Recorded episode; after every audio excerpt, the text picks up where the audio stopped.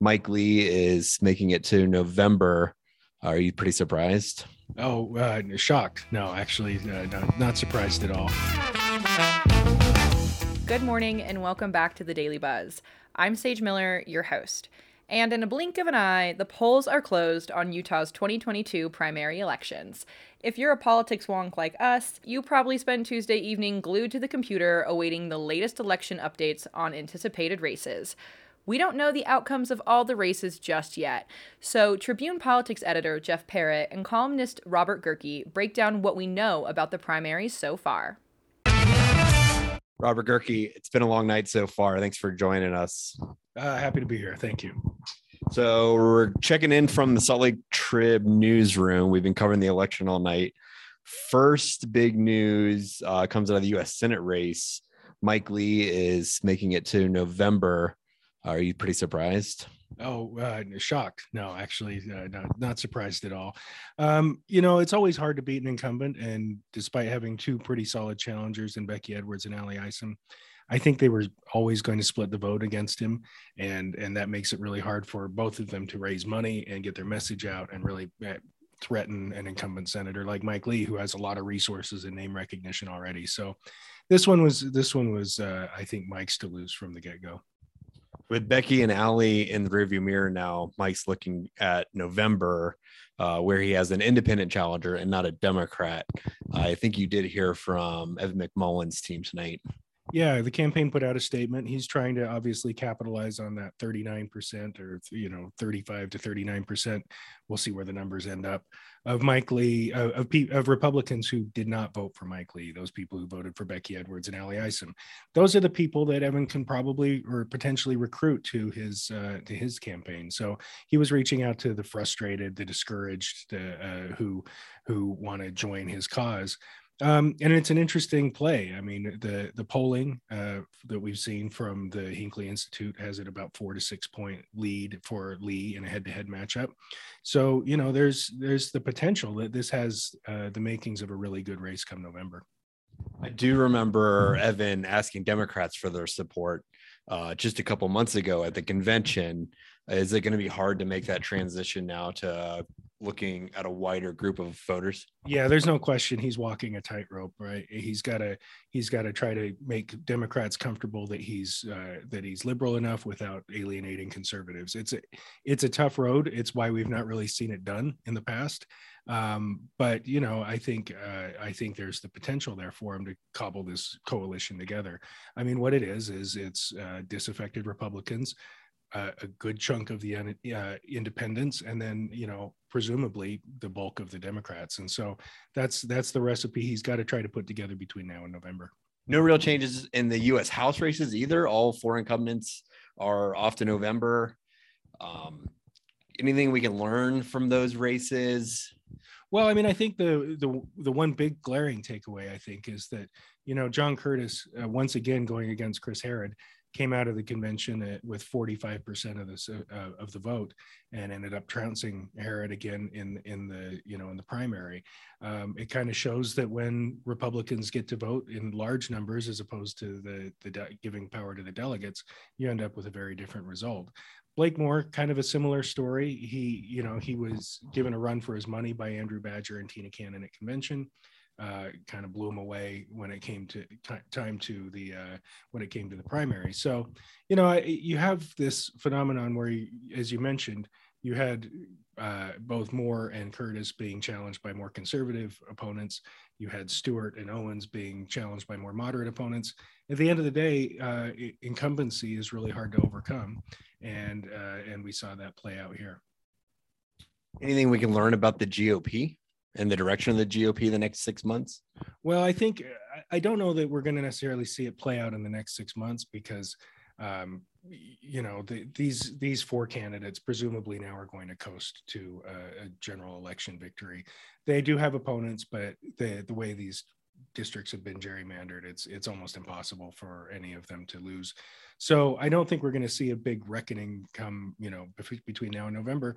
But I do think that raises a really interesting question about why do these candidates even bother going to the convention in some cases? Because they just don't matter at the end of the day. For a candidate like John Curtis, who has repeatedly, you know, been slapped around at the convention and then coasted to victory, there's there's a you know you reach a point. Why do you bother doing it? why looking ahead does somebody like Mitt Romney want to put himself through that again? And so I think that's what we're going to be watching for. Or the debates. I don't think Burgess Owens showed up for one debate here in the state this year. Yeah, and I think that's interesting. It showed that you don't really have to participate to win. And and and Burgess Owens did did opt out. I mean, he was barely seen in the entire district for the uh, for the pendency of this uh, of this race he was in. Uh, and Jake Hunsaker tried to you know make hay of that, and called him a coward and so forth. But it, it just um, it just didn't it didn't matter. Incumbency again is just a it's it's a, a, a steep steep hill to climb if you're going to overcome that. We've still got a couple days before we could get maybe the bulk of the legislature races here in the state kind of figured out. But I think we've already seen a couple upsets or some pending upsets uh, especially here in Salt Lake County. Yeah, um, I was I was surprised to see that Gene Davis appears to have lost to Nate Blouin. Uh, Nate's a young up and comer. Gene has uh, the longest serving uh, member of the legislature. He's been in there since '86. Uh, and, and, this one wasn't really all that close. Um, Stephanie Pitcher uh, won the House uh, Senate seat 14, um, Senate District 14, and and she won that fairly comfortably. And and the consensus from people I was talking to before was that that one was going to be real competitive.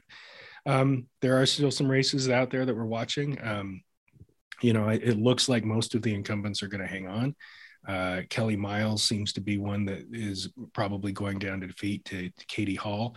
Uh, and and there's one up in Cache County between Val Potter and Mike Peterson that's real close. The Derek Kitchen Jen Plumb race in in Salt Lake City is uh, real tight. This is a rematch from four years ago when they uh, fought to about a 400 point margin, and Derek won it. So we'll we'll keep watching some of these. I think we're going to have to wait a, a, week, maybe two weeks, before some of these uh, some of these races become clear.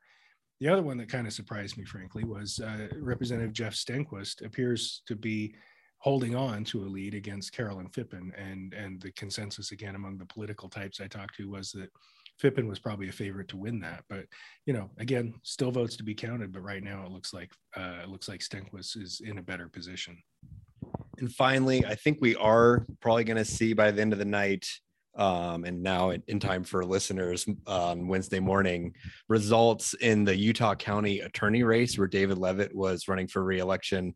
That race in the last month or so has turned in may, to maybe one of the most bonkers races I can think of in at least recent Utah history. Well, I mean, David came into it with some baggage. Uh, you know, I think his his oppo- uh, opposition to the death penalty was probably a liability for him. He's a big justice reformer, which probably doesn't play all that well in Utah County.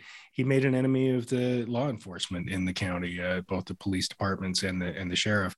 So he came in with those liabilities, but then this uh, this uh, this rumor this uh, that he responded to by denying that he was in a ritual sex ring and that he was a cannibal was just sort of so bizarre and surreal that it was hard to imagine.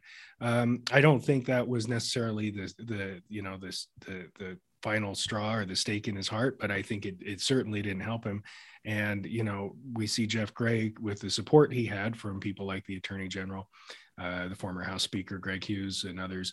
Uh, he won that one by uh, a, a, pretty surprising margin. Uh, you know, you know, better than two to one. So, um, so it looks like Jeff Gray is going to be the next county attorney in Utah, and David Leavitt will, I guess, move on to his next uh, next adventure in life.